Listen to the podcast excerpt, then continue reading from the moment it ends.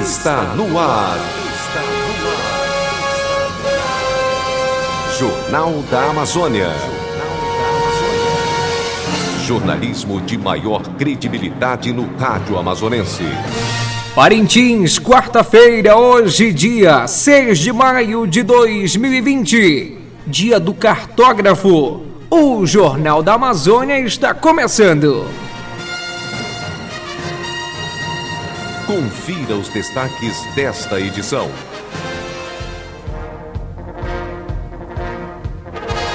Alunos da rede pública estadual terão aulas pelo Amazonsat a partir desta quarta-feira. Casos confirmados de Covid-19 no Amazonas sobem para 8.109. Unidade prisional de Parintins confirma mais sete casos de Covid-19 entre presos. Parintins conta com mais cinco médicos para combate ao novo coronavírus. Parintins realiza mudança no protocolo de atendimento para tratamento de pessoas com a Covid-19. Termina hoje o prazo para regularização da situação eleitoral. IBGE coleta por telefone pesquisa de amostra sobre casos de coronavírus no Brasil. Golpes, sites falsos e aplicativos piratas afetam segurança digital durante pandemia. Estas e outras notícias você confere a partir de agora no Jornal da Amazônia.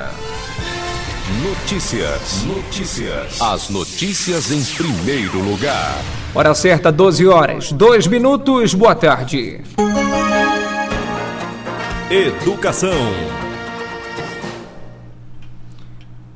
O calendário acadêmico da UFAM, a Universidade Federal do Amazonas, segue suspenso devido à pandemia do novo coronavírus. A paralisação das atividades interfere diretamente na produção acadêmica de estudantes, especialmente aqueles no último semestre que estão produzindo o TCC, o trabalho de conclusão de curso. Porém, esse cenário não impede que os acadêmicos prossigam com as pesquisas em casa, até como forma de ganhar um tempo a mais na produção científica. Esse período, no entanto, não será contabilizado como presença e os alunos terão que cumprir a carga horária oficial no retorno das atividades. Isso tem a ver com o sistema que está bloqueado no momento. Para os acadêmicos finalistas do curso de Comunicação Social com habilitação em jornalismo, as produções sofreram um certo atraso, mas de acordo com a realidade de cada um, a ciência não parou de caminhar. A acadêmica Ana Lu Medeiros, que está criando um website de assessoria de imprensa, explica que no momento busca orientações remotas para antecipar algumas etapas da pesquisa e nós tivemos que paralisar quando a nossa universidade decretou a paralisação. Mas conversando via as redes sociais, a gente acabou falando que nós devíamos continuar, para que nós não pudéssemos ficar muito atrasados, para que nós pudéssemos avançar na nossa pesquisa. Eu creio que a pandemia atrasou bastante, mas a gente não pode desanimar, a gente não pode parar nossa vida por enquanto. Estamos acompanhando as notícias é, mundo afora, nosso país, nosso estado que está sendo bastante prejudicado, mas a gente tem que botar o pé no chão e tentar seguir. Eu acredito que logo isso tudo vai passar, que nós possamos voltar nossas atividades, possamos conseguir defender o nosso trabalho, que nós possamos conseguir o nosso diploma. A acadêmica Thaisa Tavares, que produz um documentário sobre a preservação de quelônios na cidade de Terra Santa, explica que os planos do TCC tiveram que ser remodelados. Nós tivemos que remodelar algumas coisas, mas eu tive a oportunidade por, de continuar o trabalho porque o material todo estava comigo, a edição ia ser feita por mim, mas há colegas que estavam fazendo os seus documentários, seus trabalhos com materiais da UFAM, que estavam colocando os vídeos, todo o material nos computadores da UFAM, e a UFAM fechou. Então atrasou mais ainda para eles, né? A gente entende que é por uma boa causa, que é uma causa humanitária, e a gente tem que estar tá se cuidando tanto fisicamente quanto mentalmente para que tudo isso a gente consiga passar por tudo isso, né? A acadêmica Joiana Costa, de 21 anos, que está produzindo um vídeo documentário sobre o trabalho jornalístico da mulher em Parintins, explica que todo o material previamente escolhido ficou preso na UFAM. E com a suspensão dessas atividades na UFAM, o nosso material acabou sendo preso na instituição. Então, o desenvolvimento da nossa pesquisa e a defesa do nosso TCC, que ocorreria em junho, final de junho, ele foi adiado, suspenso, né? É um pouco frustrante saber que no último período da faculdade, quando você está em andamento da sua pesquisa, essa situação ocorre, mas ela é bastante grave, então a gente tem que respeitar as medidas de isolamento social. Enquanto isso, nós estamos em contato com o nosso orientador via WhatsApp, ele está dando algumas dicas do que a gente pode pesquisar para o nosso relatório. Para a professora Graciane Siqueira, o momento não para não é para pensar em prejuízos, até porque o foco precisa ser a saúde de cada estudante. Eu não, eu não penso na palavra prejuízo, porque essas outras coisas, né, um TCC, pesquisa, tudo isso a gente vai recuperar. O período ele está suspenso. E aí, quando nós pudermos retornar, a gente vai voltar e a gente vai rever todo o calendário. Então, assim, eles não vão perder. Claro que é frustrante, mas eu penso que agora o cuidado com a nossa vida né, é o primordial, não só a física, mas também a, a mental. Para algumas pessoas funciona continuarem pesquisando, produzindo, para outras pessoas isso não vai funcionar. Então, acho que nesse momento o aluno não pode se exigir, porque ele não tem controle da situação. Nós, professores, não temos, a UFAM não tem, nenhum de nós temos controles, é, controle sobre o que está acontecendo. Os expedientes da UFAM estão sendo feitos de forma remota por meio da internet, como explica o professor Carlos Monteiro os professores, os servidores técnicos, nós estamos respondendo processos de documentações internas. Existe um sistema da UFAM que nós estamos desenvolvendo atividades, né? respondendo processos, pedidos de alunos, avaliação de atividades internas, pedidos de dispensa de disciplina, análise de documento, emissão de, de documentos, tudo que, é, pode, que pode ser feito virtual, isso está sendo feito remotamente. Mas fazendo um resumo bem direto as atividades formalmente de aulas de graduação, pós-graduação, defesa de TCC, tudo isso está suspenso, porque o calendário está suspenso.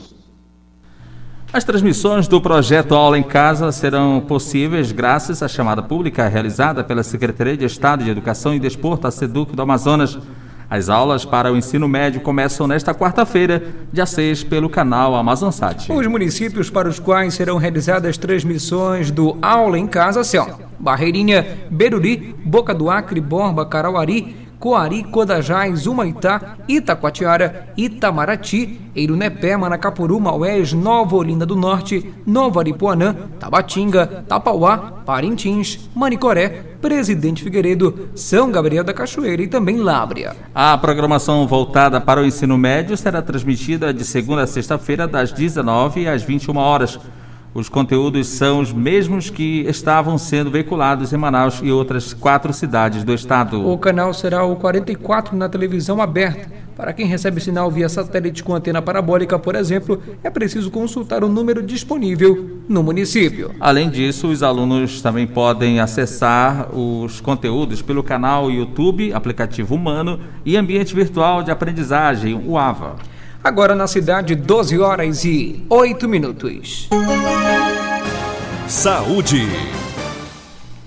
O Brasil bateu novo recorde de novas mortes por Covid-19 registradas em um dia. Foram 600 no total, segundo a atualização do Ministério da Saúde divulgada nesta terça-feira, dia 5. O total subiu para 7.921 mortes. A marca representou um aumento de 8% em relação ao dia anterior.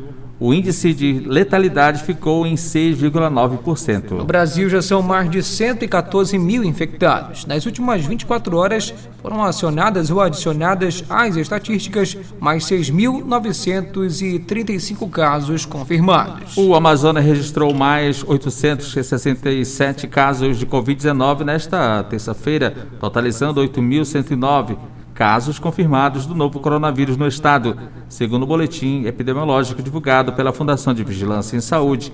Também foram confirmados mais 65 óbitos pela doença, elevando para 649 o total de mortes. O boletim aponta que 4.904 pessoas com diagnóstico de Covid-19 estão em isolamento social ou domiciliar.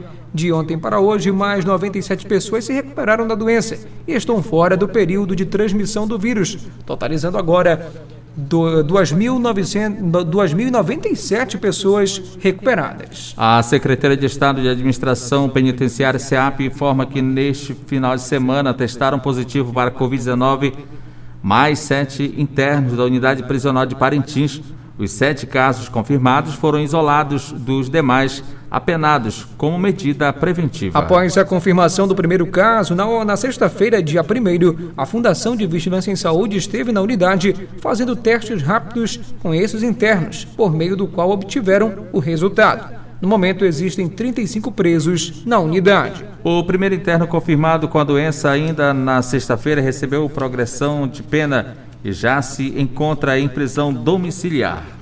Em Maués, a música se tornou uma forte aliada no combate ao novo coronavírus. Profissionais de saúde decidiram adotar a musicoterapia para ajudar na reabilitação de pessoas acometidas pela Covid-19. Vídeos publicados nas redes sociais mostram a alegria de médicos, enfermeiros e pacientes nos leitos clínicos de tratamento. As músicas carregam mensagens de amor e esperança e ajudam a estimular o bem-estar e a alegria de todos que estão nos centros de saúde da terra do Guaraná. Maués tem se notabilizado pela ótima porcentagem de pacientes recuperados. Nesta terça-feira, dia 5, o boletim aponta 103 pessoas fora do período de transmissão do vírus. O médico Alexandre Ribeiro comenta sobre o uso da musicoterapia como ferramenta para a reabilitação de pessoas acometidas com a doença.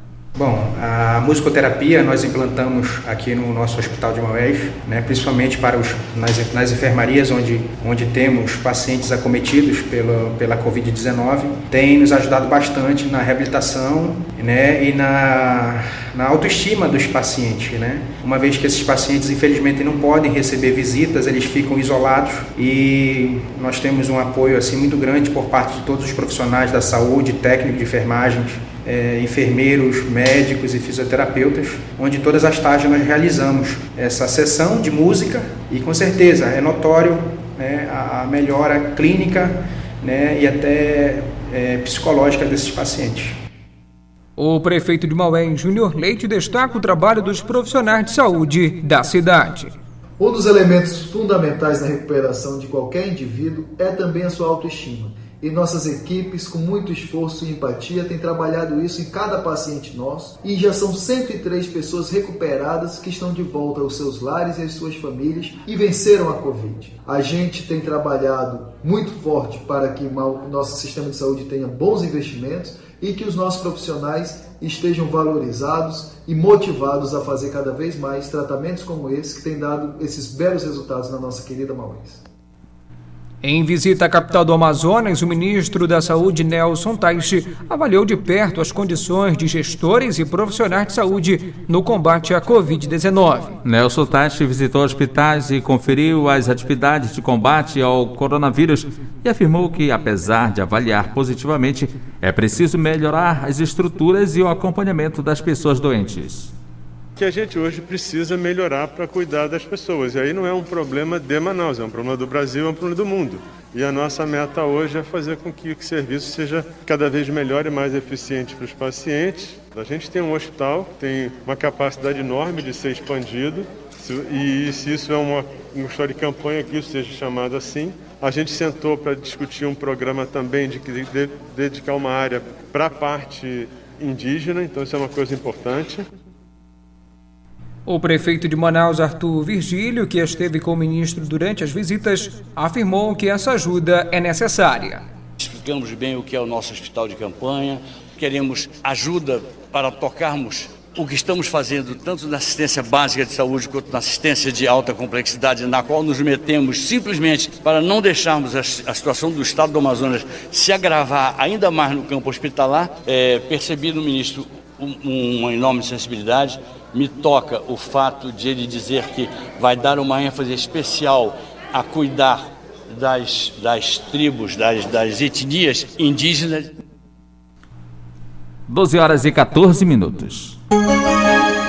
Estamos apresentando Jornal da Amazônia. Os acontecimentos da cidade.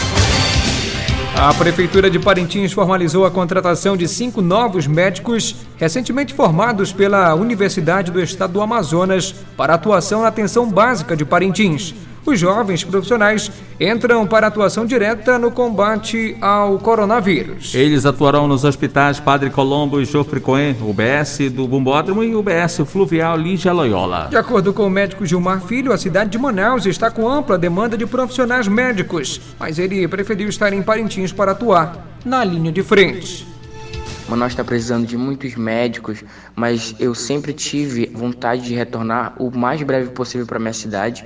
E mediante essa situação de pandemia mundial, eu me sinto na obrigação de estar aqui ajudando. Hoje já estivemos em reunião com o secretário, com os enfermeiros que nos mostraram como é que está funcionando o plano de ação aqui em Parintins, quais são as unidades de referência e a gente está trabalhando. Eu, por exemplo, vou começar na UBS Fluvial, já vou estar tá trabalhando atendendo pacientes com síndrome respiratória. A gente está aqui para fazer o nosso melhor.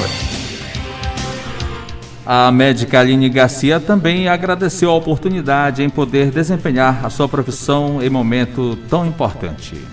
Gostaria de agradecer à Prefeitura Municipal de Parintins e também à Secretaria de Saúde pela oportunidade e reconhecimento de trazer médicos parintinenses para atuar nesse momento ímpar. E eu queria dizer também que eu estou extremamente feliz por estar participando disso, por poder dar um retorno para minha cidade com todos os conhecimentos que eu adquiri no decorrer desses seis anos. E vocês podem contar com a gente, nós estamos aptos para ajudar, nós estamos qualificados.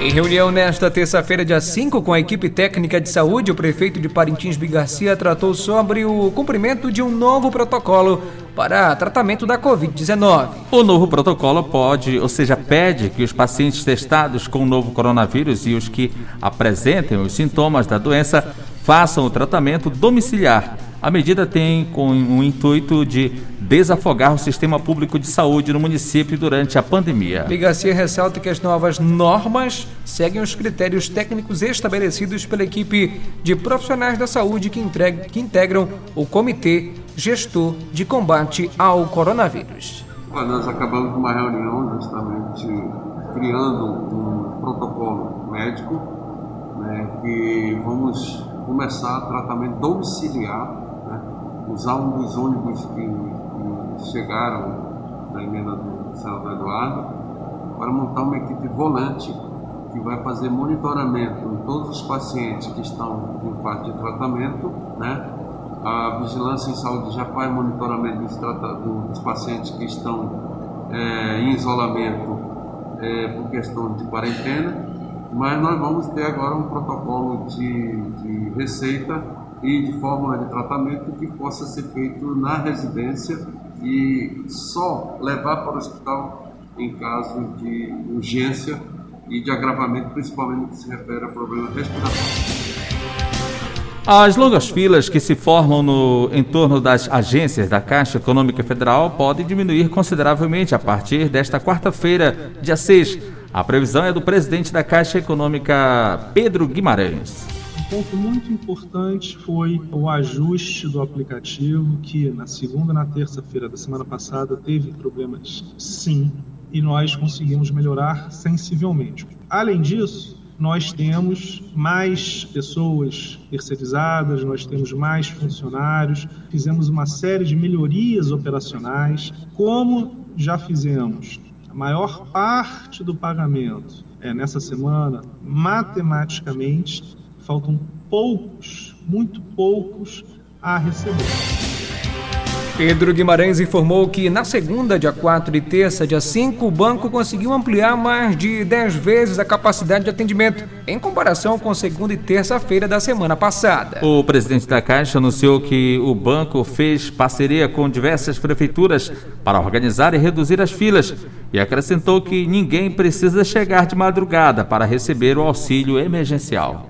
Não há necessidade de se chegar de madrugada na fila, de se chegar na noite anterior. Inclusive, nós temos visto que algumas pessoas estão ficando de madrugada para depois vender o lugar. Então, na verdade, não é uma coisa correta. Tendo a parceria com várias prefeituras, elas nos ajudaram a organizar as filas, inclusive com tendas. Não precisa chegar na fila de madrugada, todas as pessoas serão atendidas.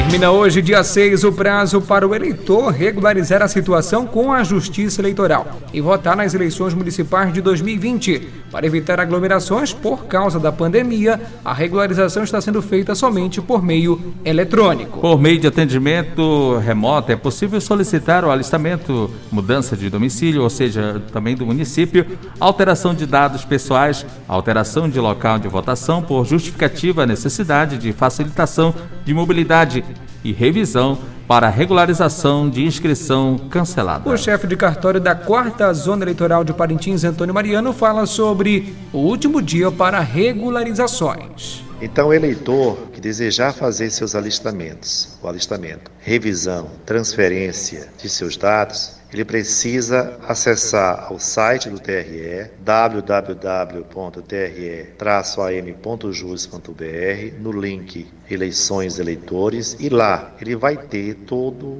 os procedimentos que deve fazer. Eu já adianto que não é difícil. Ele só requer que você, a pessoa tenha uma certa digamos, habilidade em, em bater a foto, a sua foto, ele eh, extrai a foto dos seus documentos, coloca no, no site. Né? É muito, não é difícil, é muito fácil. Eu espero que o eleitor eh, faça isto. Será até as 23 horas e 59 minutos ele tem a oportunidade de fazer.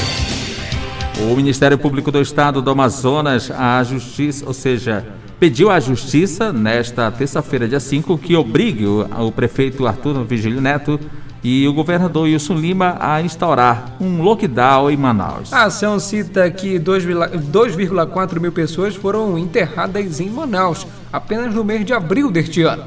O Ministério Público afirma que o isolamento e o distanciamento social são comprovadamente eficazes no combate à proliferação do vírus. A Procuradora-Geral de Justiça do Estado, Leda Mara Albuquerque, explica o pedido. O Ministério Público do Estado do Amazonas entende que o lockdown é a única forma, é a única maneira que nós temos hoje de tentar achatar essa curva ah, da Covid-19 aqui no nosso estado a, a, ascendência né, dessa curva, ela é visível, ela é cristalina, ela é incontestável. Estão aí os números de óbitos de pessoas contaminadas. A cada dia esses números eles aumentam. É verdade que houve uma diminuição de óbitos se nós compararmos é, esse início da semana com o final de semana, mas os números não são alentadores.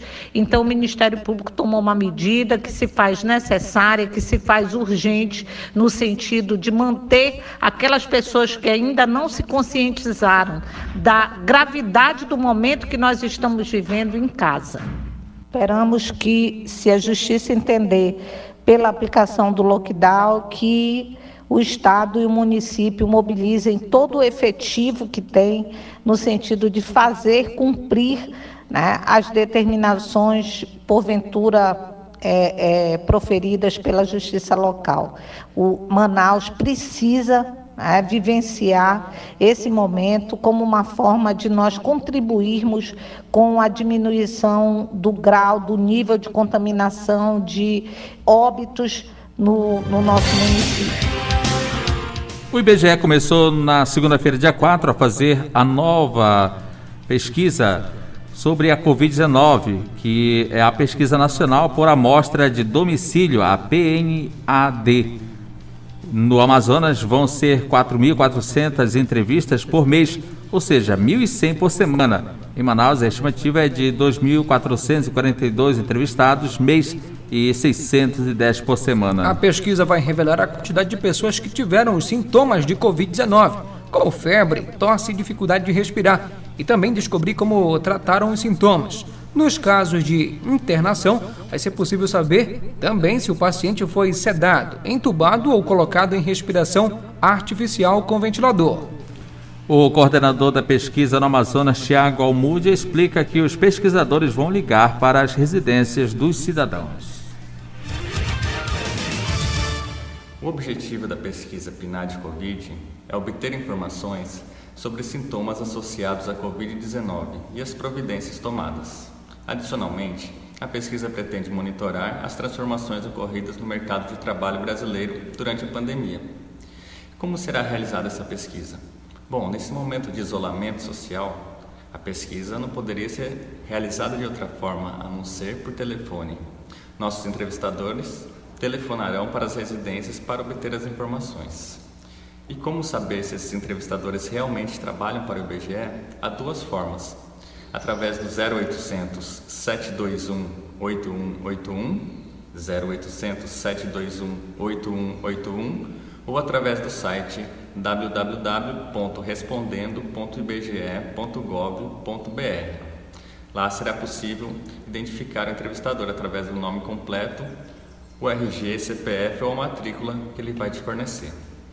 A pesquisa perguntará sobre as características gerais dos moradores do domicílio, como idade, sexo, se algum morador apresentou algum dos sintomas comumente associados à Covid-19 as providências tomadas, se foi ao médico, se tomou algum remédio, etc. As características de trabalho de cada morador, se está empregado, se está trabalhando né, por home office, etc. O presidente Jair Bolsonaro negou nesta terça-feira, dia 5, interesse em trocar o superintendente da Polícia Federal do Rio de Janeiro e fez ataques à imprensa ao sair do Palácio da Alvorada. Depois de conversar com os apoiadores, Bolsonaro se dirigiu aos jornalistas e, ao ser questionado, um profissional calar a boca. Pessoal, vamos lá, jogo rápido aqui. Só vou falar uma coisa e vou embora. Manchete da Folha de São Paulo de hoje. Porta! Novo diretor da PF assume e acata pedido de Bolsonaro. Que imprensa canalha Folha de São Paulo. Canalha elogio para a Folha de São Paulo. O atual superintendente do Rio de Janeiro, que o Moro disse que eu quero trocar por questões familiares, não tem nenhum parente meu investigado pela Polícia Federal, nem eu, nem meus filhos, zero. Uma mentira que a imprensa replica o tempo todo, dizendo que meus filhos querem trocar o superintendente. Para onde é que está indo o superintendente do Rio de Janeiro? Para ser o diretor executivo da PF. Ele vai sair de superintendência, da superintendência, são 27 superintendentes do Brasil, para ser diretor executivo. E aí eu estou trocando ele, eu estou tendo influência sobre a Polícia Federal. Isso é uma patifaria! É uma patifaria. Folha, cala a boca, não perguntei nada. Folha São Paulo, um jornal patife e mentiroso. Está saindo, cala a boca, cala a boca. Está saindo de lá para ser diretor executivo a convite do atual, do atual diretor-geral. O Procurador-Geral da República, Augusto Aras, oficiou o Ministério Público do Distrito Federal e Territórios na segunda-feira, dia 4, para pedir uma investigação sobre o caso dos jornalistas agredidos por manifestantes bolsonaristas no domingo, dia 3, na capital federal. O ataque ocorreu durante mais um ato pró-ditadura realizado por seguidores do presidente Jair Bolsonaro que também participou do protesto. O documento assinado por Aras é endereçado à Procuradora-Geral da Justiça é, Fabiana Costa Oliveira Barreto, chefe da instituição.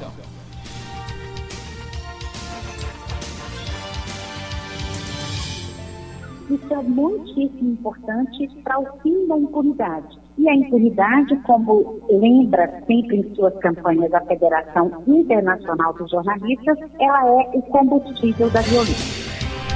A presidenta da Federação Nacional dos Jornalistas, Maria José Braga, sublinha que a entidade e os sindicatos se reúnem membros, que reúnem membros da categoria defendem que esse e os demais casos de agressão a profissionais da imprensa sejam denunciados. É, nós vimos acompanhando essa situação, vários sinais foram dados. É uma escalada de violência contra jornalistas, contra a imprensa brasileira. Então, infelizmente, era algo, era uma agressão física, uh, uma agressão mais grave que a gente já, é, de certa forma, imaginava que fosse acontecer. Outros episódios de agressão verbal e também empurrões aconteceram nos últimos dias. Com a pandemia do novo coronavírus e o necessário isolamento social para a prevenção da doença, o teletrabalho, aulas online, a comunicação com amigos e familiares, compras e momentos de lazer online aumentaram a movimentação na rede. Isso sem contar a maior intensidade na busca por informações que apresentem caminhos para superar a pandemia desde, ou, desde a forma de cuidado ao acesso de benefícios para o trabalhador. Mas o crescimento do uso dos recursos da internet também requer um aumento nos cuidados para evitar acessos indevidos, entrada de vírus nos dispositivos eletrônicos ou até mesmo golpes aplicados pela internet. O pesquisador em segurança e privacidade de dados Rodolfo Avelino explica que gigantes como o Google têm detectado um fluxo acima da média de móveis no sistema de comunicação do brasileiro. Por exemplo, é, numa semana que foi do dia 6 a 13 de abril, é, o Google ele informou que conseguiu acompanhar ali é, na, sua, na sua vigilância, no seu rastreamento, aproximadamente 18 milhões de e-mails por dia, por dia, com algum tipo de malware ou algum tipo de phishing, né? O phishing é essa ação de você conduzir uma pessoa para um ambiente falso, com esses nomes que eu falei aí, com Zoom, com Google Classroom, né? Então, ele é um número muito expressivo, né? Trazendo as questões de...